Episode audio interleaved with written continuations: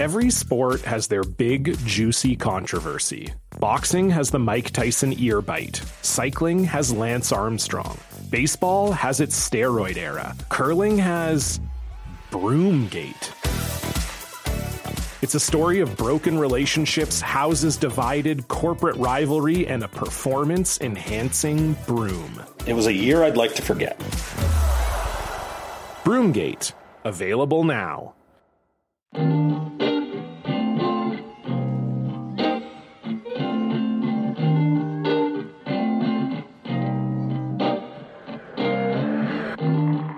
So, Kevin Barker, a simple question for you as we start out another edition of Blair and Barker.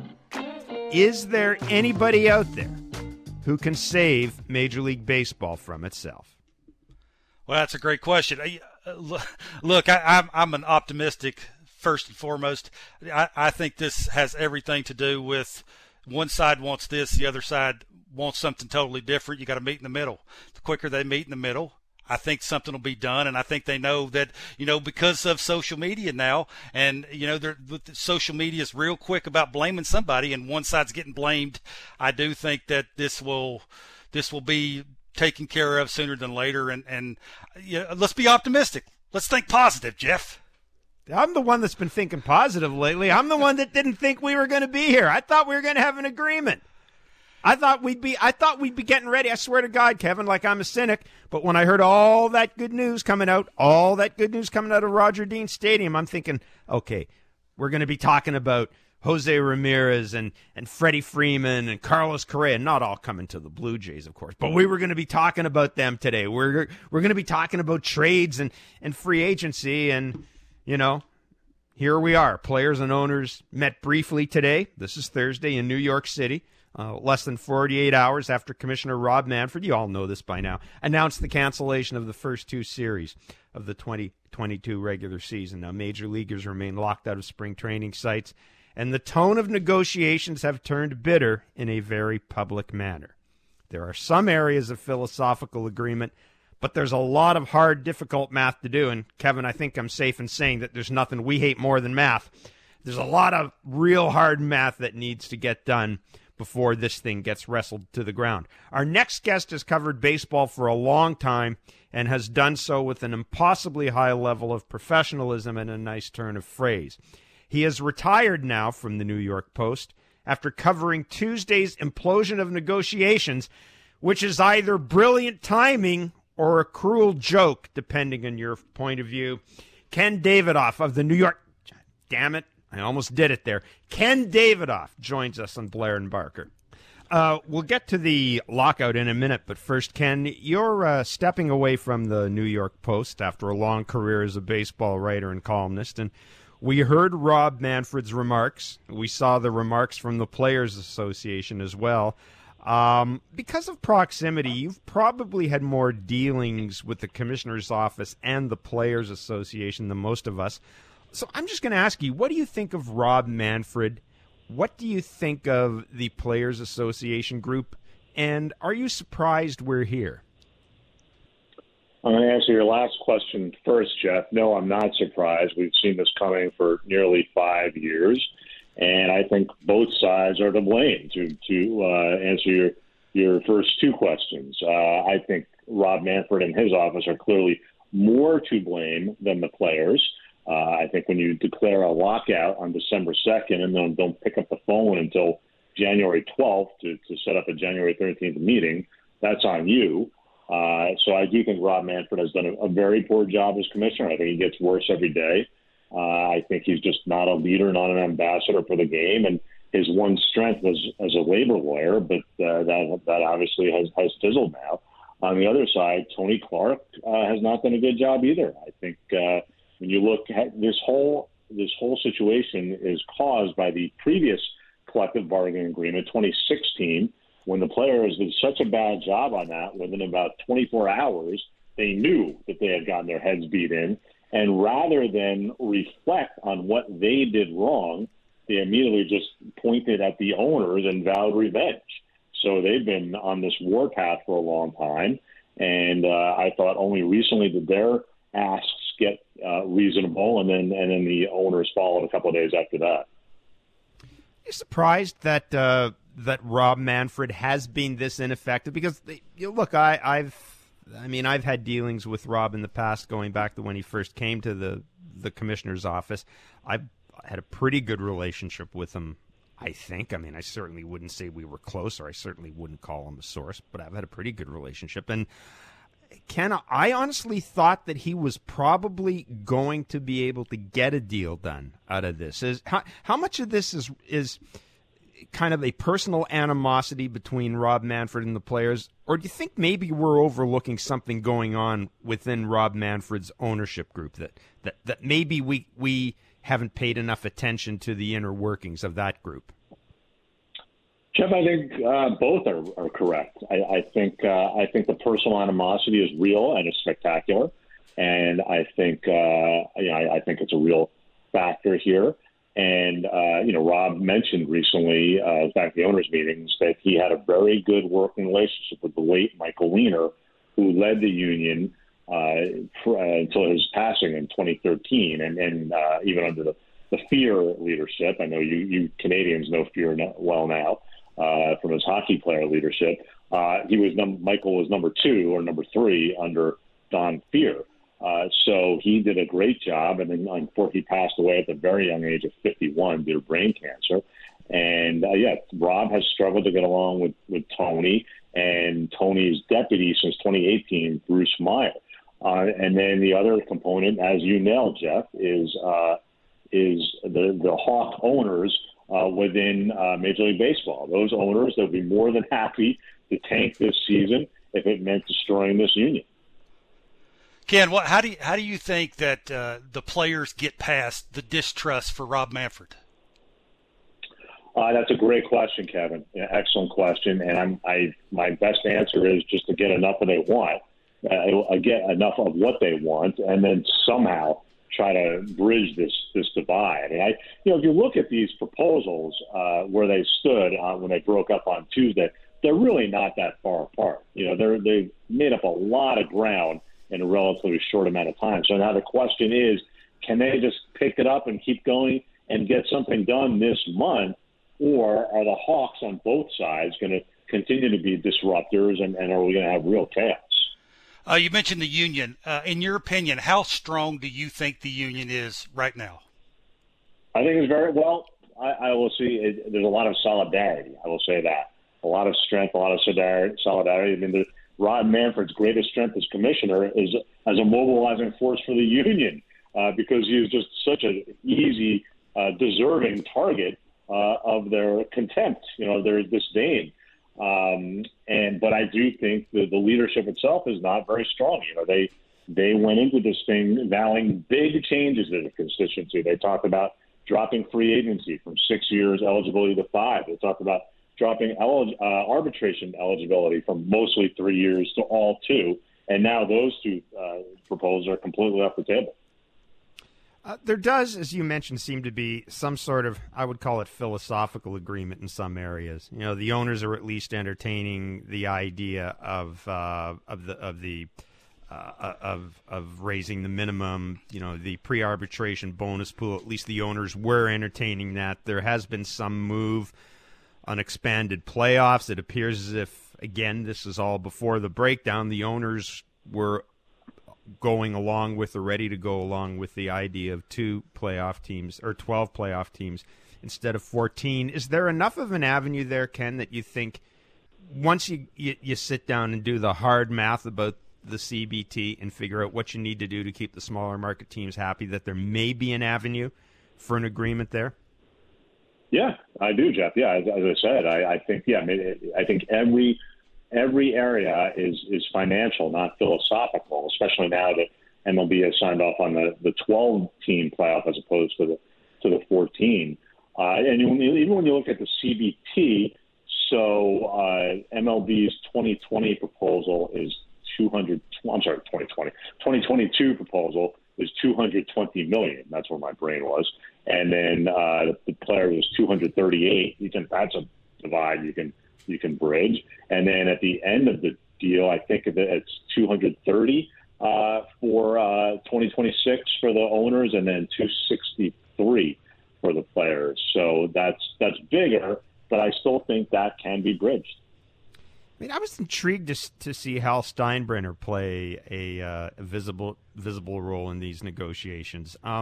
Where do you think he stands on the CBT? Because there has been some suggestion. I don't know how accurate it is, but there has been some suggestions in some quarters that Hal Steinbrenner does not want to see the CBT go up. And you know, as thinking that he owns the Yankees, that quite frankly surprises me, because I would think that the Yankees would be a team that would be okay with that. And I'm wondering, Ken, if maybe this is me guilty of being a bit of a conspiracy theorist, but I wonder if Hal Steinbrenner doesn't look across and see Steve Cohen and all that money and all that motivation, and if he isn't a little concerned about where the Yankees are going to be going forward compared to the Mets.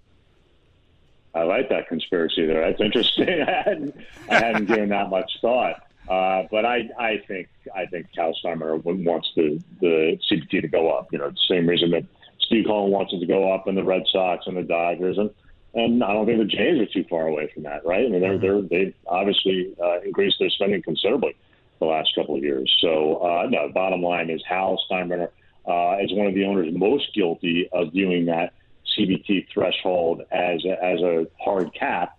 He's stayed under it two of the last four seasons. So I think if it goes up, he will go up. Many of the players on the executive committee are represented by Scott Boras, Marcus Semien, Max Scherzer, just to name a couple. How much influence do you think Boras had in all this? Well, look, I don't think it's Machiavellian, Kevin. I don't think he's pulling the strings behind the scene. You know, this isn't the movie Dave with Kevin Kline, where Frank Langella plays the chief of staff, you know, secretly running the government. But they're, you know, I mean, you just said it. I mean, a lot of his players are on the executive subcommittee. Gerrit Cole is also part of that subcommittee.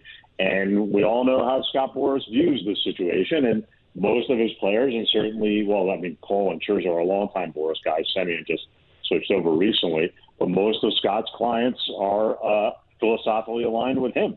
So when you have those powerful voices in the room, and even within that committee, I mean, Gerrit Cole and Max Scherzer are two of the best paid pitchers in the game. That carries a lot of weight. Broader baseball question here, Ken, before we let you run. I think we can all agree that, you know, analytics will continue to drive more and more personnel decisions. I also think analytics might be the worst thing to happen to players in the past 50 years, because it frankly removes the emotion from decision-making. How do the players prevent, and I'm going to borrow a phrase from Tony Clark here, the commoditizing of players? That's a good question, Jeff, and I do think that's been overstated a little. I mean, you know, have there been some front offices that have completely ignored the human element? There have, and those front offices, by and large, have failed. You know, even Jeff Lunow, who probably will never get a job in baseball again, and has been kind of become the personification of analytics. I mean, he brought in Brian McCann and Carlos Beltran as much for their clubhouse presence as anything they were doing on the field. And of course, Mr. Beltran wound up in a whole heap of trouble for the sign stealing there. So, you know, look at your guys. I mean, you know, Mark Shapiro and Ross Atkins, who played the game, obviously. I mean, they're as unguarded. No, what is the word I'm looking for? They're as much at the head of the curve as anyone when it comes to analytics.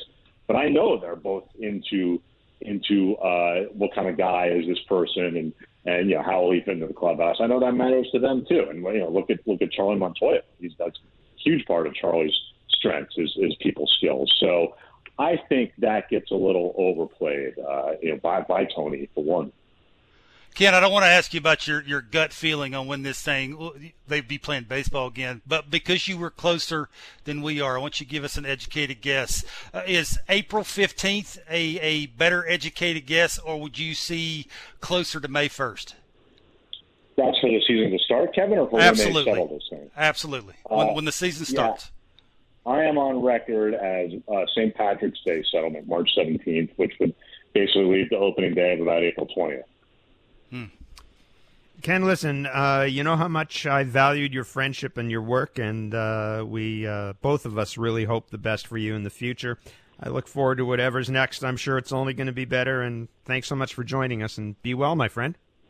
You too, guys. A pleasure to come on, and Kevin, nice to meet you. Jeff, will continue to stay in touch, and all the best to you guys. Enjoy your retirement.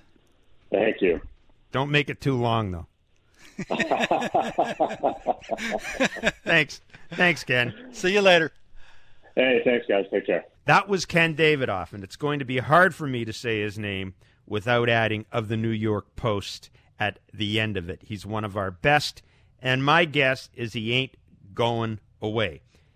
And I don't want any of you to go away either, because when we come back, the one and only Pat Hentgen, that's right, the one and only Pat Hentgen joins us. Rate, review, and subscribe wherever you get your favorite pods. This is Blair and Barker, the podcast. Smart takes on the biggest stories in sports. The Fan Drive Time with Ben Ennis and Stephen Brunt. Subscribe and download the show on Apple, Spotify, or wherever you get your podcasts.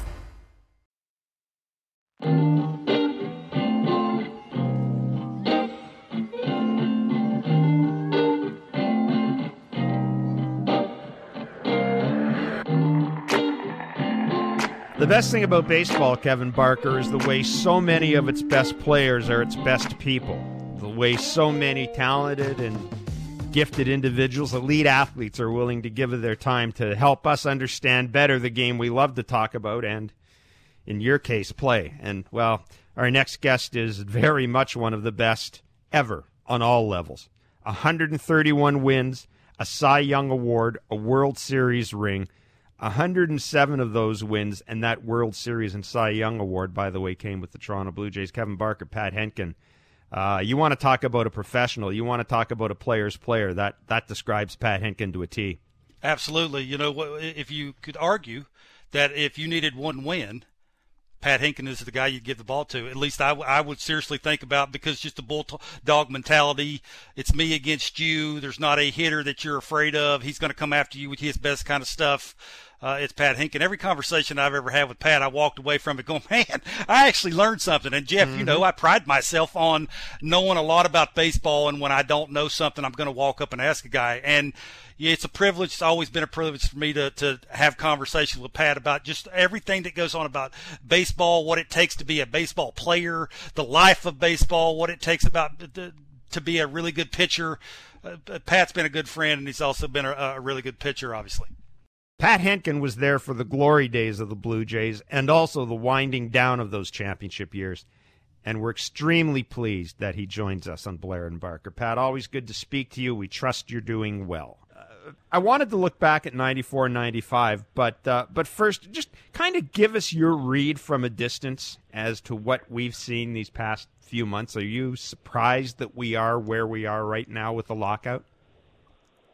You know, I think everybody is. You know, you start and you wonder, like, how can there be such a silent communication barrier between the two? You know, you were thinking to yourself, how can they not be talking right now all the way up until the deadline? And then you hear that last gush of, you know, the sides are going to meet for 9 hours over at that Roger Dean Stadium, and you kind of get optimistic. You're thinking, okay, cool, something's going to happen, and then boom, first season's canceled. Yeah, it's disappointing. Trust me, I'm a big baseball fan, as you guys know, and it's a bummer.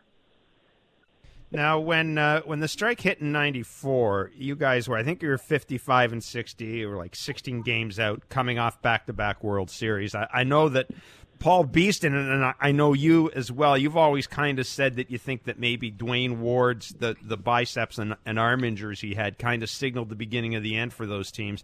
But it also seemed as if the strike just increased the spiral. Pat, what was it like to be with the Jays in 1994? You know, after the strike was over, you guys are coming back. You had the back-to-back World Series, as I said before, 94. What was the feeling like when you finally got into camp?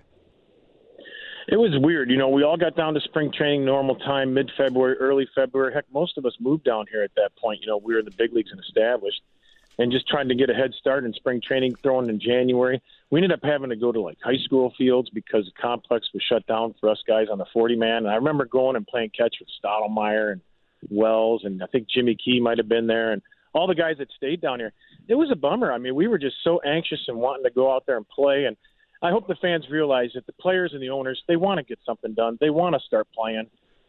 I know the players do for sure, and I know the owners do too. So hopefully they'll get something settled. But 95, it was hard. It was frustrating, but we just had to suck it up and wait, and you know, hopefully good things will happen. So the baseball players went on strike, obviously, in August of 1994. They didn't return until April of 1995. How did you stay in shape, and how did it impact your approach in spring training once it started again? As you know, that team finished 56 and 88, and you gave up a league high in hits. I hate to laugh, but I know how good you were, and you know how hard that must have been. Could you blame your performance on the mixed up nature of things just because of 1 year? Of course, obviously the next year you won the Cy Young Award. Yeah, it's a great question. I look at my bubblegum card on those years, and, you know, 93, 94 were good, 96 and 7 were good. There was that year in 95, you talked about it. You know, there was the fact that we did end the season in August. We struck in mid-August thinking there's no way they'll cancel the World Series, and, of course, they did, as we all know. Coming back to spring training, we touched on that earlier. And then, I don't know, just got off to a late start, never did really get in a good role and didn't have a really good solid year. And I remember I don't want to blame it on the fact that we struck the year before. I just think I had a bad year. And then I came back in 96, and I remember thinking, you know, just got to get back to the basics and try to focus on, you know, getting back to just doing the basic things it takes to be a good major league pitcher. 95 was a tough year. There's no question about it. I look back on it. I did it. My daughter was born. I don't know if that had anything to do with it. That's the first time my oldest daughter was born. It's coincidental, but maybe had something to do with it too. How important is spring training to pitchers these days? How much time would you need after this layoff to get ready for a season? I think 3 weeks or a month max. But, I mean, again, starting pitchers aren't really geared to go the 6 or 7, 100, 110, 120 pitch limit when they leave spring training. I know with COVID we talked about it, how guys have, you know, they're getting to that 50, 60, 75 pitch limit and they're ready to start the season. I think the way they monitor pitching staffs and manipulate the rosters up and down, I think that you have a chance to leave spring training in 3 weeks, 4 weeks max, and 65, 75 pitch limit, and you're ready to roll. Pat, you know, this game's in so much flux right now at the minor league and development level. Between the pandemic, you've had cuts to the minor leagues. Things seem to be back to normal, I guess, at the high school and college level. But I'm wondering how much concern you have right now for where the game, especially pitching, is. Yeah, you know, it's funny. It's just changed a lot. I mean, I could see why you look at stats and you go, why would you have a tired starting pitcher go through the lineup a third time when you have these fresh guys that are in the bullpen that are ready to roar? It's just hard to monitor a 162-game schedule with a 12- or 15-man pitching staff and do it that way. You're going to have to go to a 40, 45-man pitching staff where you're going to have a ton of optional guys you can send back and forth to free up your bullpen and have fresh arms out there, even with 12-man staff. It's just changed a lot. I mean, heck, I remember when I was starting pitcher, I mean, it was your job, man. You had to go. You were going 110 pitches. I mean, whether it was 3 innings or 9. You know, and it was just because we knew the day before the bullpen was hurting. And that's why when you mentioned Dwayne Ward, what a valuable asset that is back in that era when you had a guy that was real durable, like a Quantrill or a Plezak or a Dwayne Ward or any one of those great relievers. There's lots of them.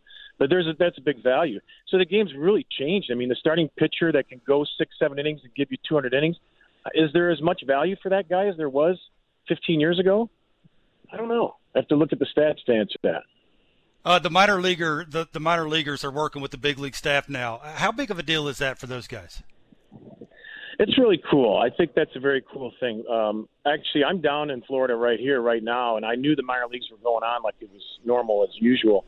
And I was thinking to myself, some of the big league coaches are probably over there. What a great impact they could have on them. I know, like, when I broke in, it was different. We had the minor league complex separate from the major leagues, but it was very prestigious to get over to the major leagues. Not so much to be around the coaches, but the players, too. Pat, when you were in that situation, and you talked about that, the minor leagues are on one side, the major leagues are another, you were aware, obviously, when the big league staff was watching you, right? Like, what is your mindset? Maybe, I don't know, maybe that first time you're pitching in a game in front of the big league staff, or they're watching you throw a bullpen. Like, guys are aware of who's watching them, aren't they? You're darn right they are, especially at that impressionable age when you're in the minor leagues. You're aware of everybody watching. I remember a quick story when I was in instructional ball. This is probably 87 or 88. Jimmy was the manager, Jimmy Williams, so maybe 89. And I did a play out on the field, a PFP play where I got the ball and I kind of, all in one motion, I kind of scooped it up and flipped it over there and got the guy on the third baseline. And as I ran by, Mel and Bobby made me redo it because I didn't have my footwork right. And Jimmy pulled me aside after we ran and changed stations. He said, "Hey, son, you can make that play for me in Toronto." I said, "All right, thanks."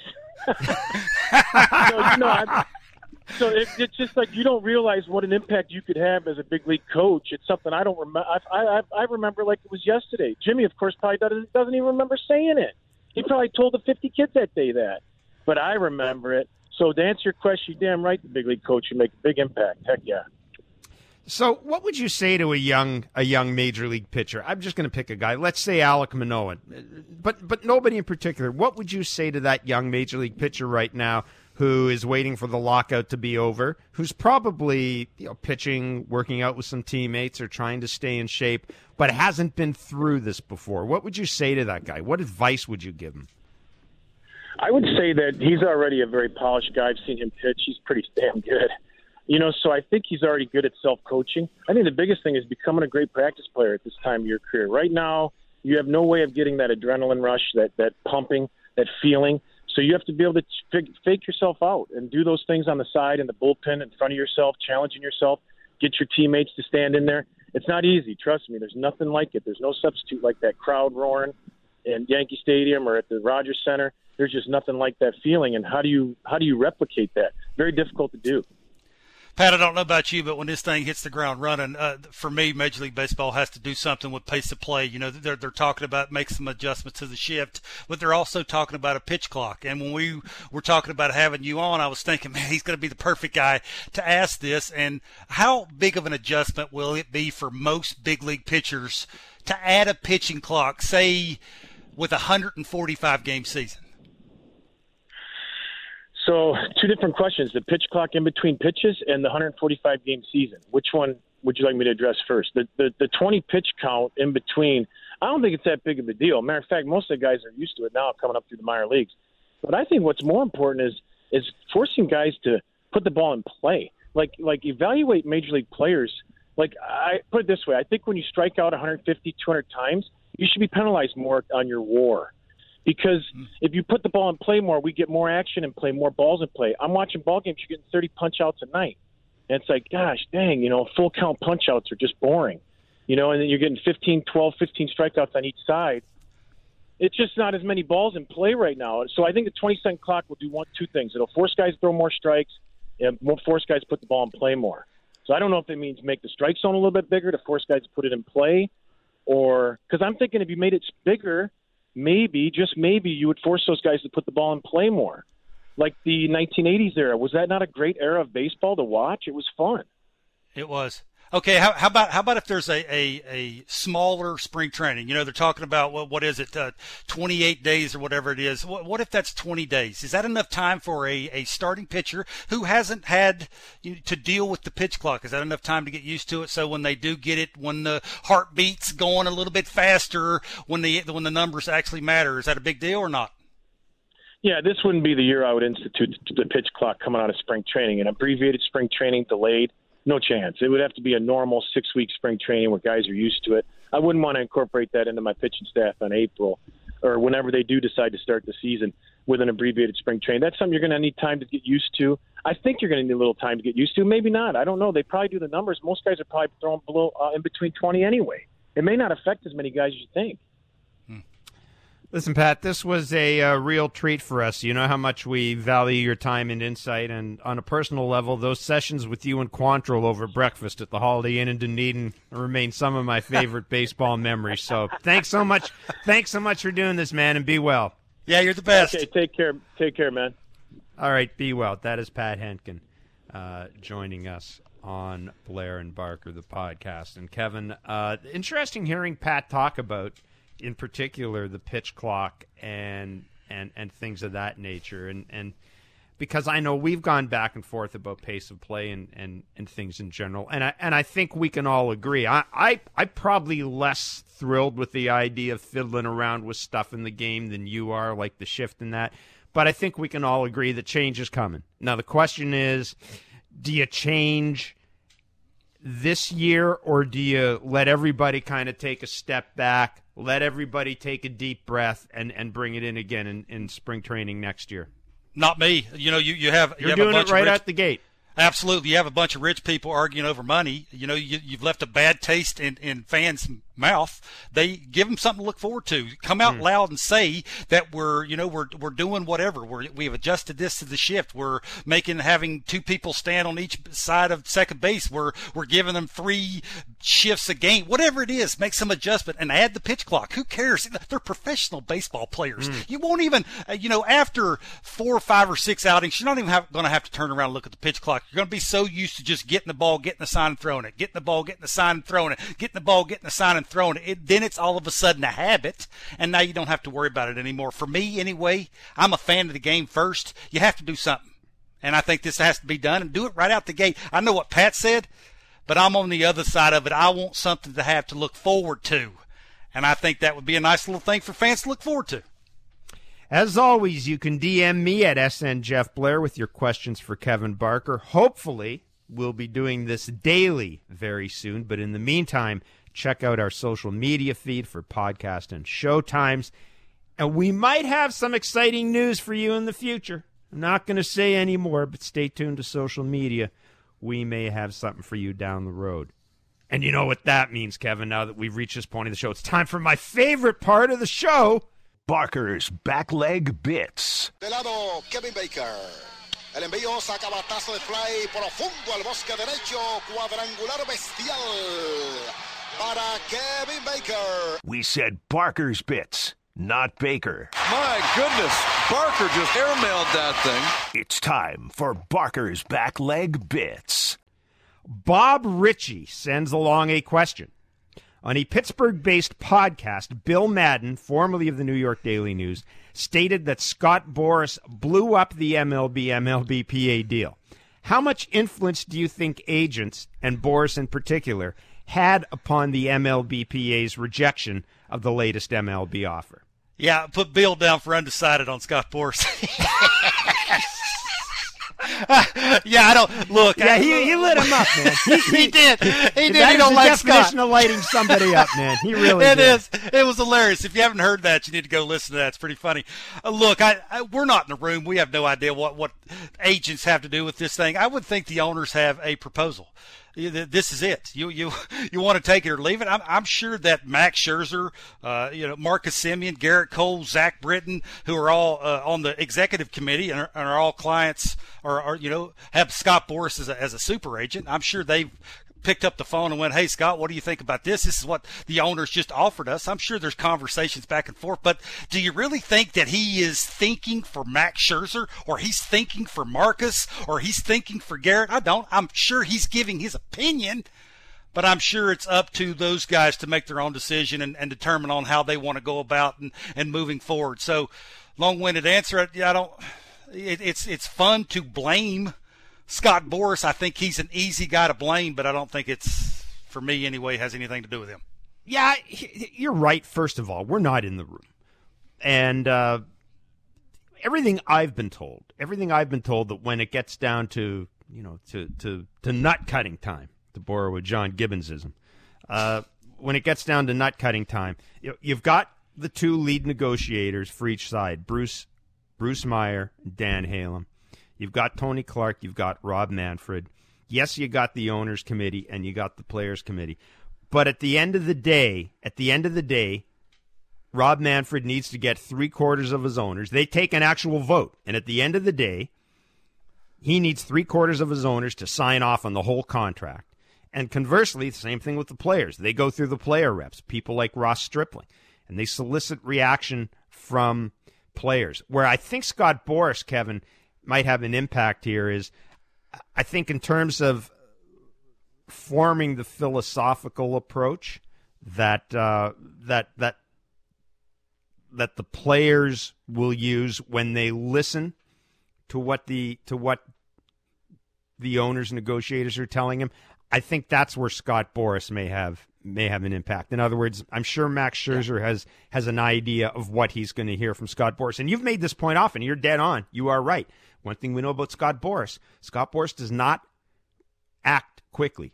Scott Boras loves deadlines. Scott Boras loves the long game. He's quite comfortable playing it. His clients are comfortable playing it. Yeah, I would almost think that Bruce Meyer and Tony Clark would have a bigger influence on the players than Scott Boras would. Obviously, Scott Boras is the super agent of all agents, and he's going to have his say-so because of who the executive committee is and who those names are and how much money he's made those guys. When he speaks to those guys, they're going to listen, they're going to take it all in, and they're going to take that and go and have conversations with Tony Clark and Bruce Meyer and think, well, okay, what do you think about this? Should we go forward with this? And we're all going to get together and figure out what we want to do with everything that's been said. So, look, he's an easy target, I will say that. Yeah. I'm going to go on the record right now. If you want to blame somebody on either side for what's going on here, for what has gone on, I think Scott Boras is less your issue. I think it's the small and mid-market owners that are really holding this up. I think it's that simple. I don't think it's Rob Manfred. Don't think it's Tony Clark. Don't think it's Bruce Meyer. Don't think it's Dan Halem. Don't think it's Scott Boras. I think it's a group of owners that will not give on the CBT. I really think that's where we are right now. Okay, don't forget Rob Manfred either, because you remember they locked them out, December 1st? It was 42 days before they actually had a conversation. Why was it 42 days? Yeah. No. Hey, listen, ownership, they've controlled the clock on this. There's no doubt about it. This is a question from Isaac Beliveau. Can Graham Spraker or Josver Zulueta, or both, break camp with the Jays and be a solid bullpen piece? Or are the Jays eventually going to insulate the bullpen with some proven arms? Kevin, I'll turn it over to you. Yeah, they're in win mode. I do not see either one of these guys making a team out of spring training. I mean, things would have to happen where Ross Atkins can't go out and make a veteran move and get an arm in there, an established arm before these guys. Spraker, look, he's a interesting piece because he's been in the Arizona Fall League. He's not a hybrid guy anymore. Also a Rule 5 candidate. Absolutely. Well, that hybrid guy, for me, he actually has a role now. You know, he was starting for a little while. He'd come out of the bullpen for a little while, and they were mixing, matching. Velocity wasn't there. His breaking stuff wasn't there. They put him in the Arizona Fall League. They put him in the bullpen. He's throwing harder now. Stuff's breaking more. He's getting more swing and miss. He's a lot closer than Zulueta is for me, just because Zulueta, right, he's pitched to Cuba. He's pitched to older guys, which is a plus for him, so that's not going to intimidate him. You got 2019, he had Tommy John. You had last year, 2021, where he had the knee problem. He missed some games there. For me, Zulueta just hasn't had enough time. Stuff-wise, everybody you talk to, he may have the best stuff. 99. He may have the best stuff in their minor league system. But just when it comes to experience, and they're in win mode now, I would say right now Zulueta is a little bit further back than Spraker. Yeah, I think Spraker's a guy that's got a real chance to break with the team. Really? I think he does. Now, again, I haven't seen the guy, but I'm talking about based on what folks said out of the Arizona Fall League. He was the reliever of the year in the Arizona Fall League. And the longer this goes on, I wonder if at some point teams just run out of time when it comes to doing what they have to do. If you're the Blue Jays, look, we've talked about this. You got to get at least another bat in the lineup. You got to add some balance to your lineup. You really don't have an opening day third baseman or second baseman right now. You got a lot of stuff to do. I know you can walk and chew gum at the same time. I get all that, but I got to think at some point when camp starts, you're just going to say, you know what? Maybe we're not going to be able to do everything we need to do in the trade or free agent market. And keep in mind, while all this is going on, Graham Spraker right now, he's got the full attention of Pete Walker. Of Pete Walker, the full attention of Charlie. He's got the full attention of the major league staff. Yeah. This is a guy that can make hay right now. This is a guy that can make hay. Maybe you'd have to ask yourself first and foremost, when would you use him? You know, if this season turns into closer to a sprint than a marathon, you know, I'm not saying they're going to miss a ton of games and they're only going to play 100 games, but if this thing runs out to, say, a 140-game season, now you're starting to talk. If you start the season, say, 2-12 in the American League East, you're almost – it's going to be real tough to come back from that. So you just got to be careful. This is going to be a guy who's ready to go, though. My point is this is a guy who's ready to go out of the gate. You don't have to worry. He's going to have a full spring training. If you're comfortable giving him the ball in the sixth inning with a runner on second base with 2 outs, I say put him in there. If the answer to that question is no, then for me, you got to send him to AAA and let him have some more time. Well, there you go. Another Blair and Barker podcast in the books. As always, we ask you to rate, review, and subscribe wherever you get your favorite podcast. And as always, we'll end the podcast with these few final words. Be safe, stay well, and for God's sake, Rob, Dan, Tony, Bruce, whoever, get the damn thing finished. I don't have time for this BS. Barker doesn't have time for this BS. And your fans sure as hell don't either.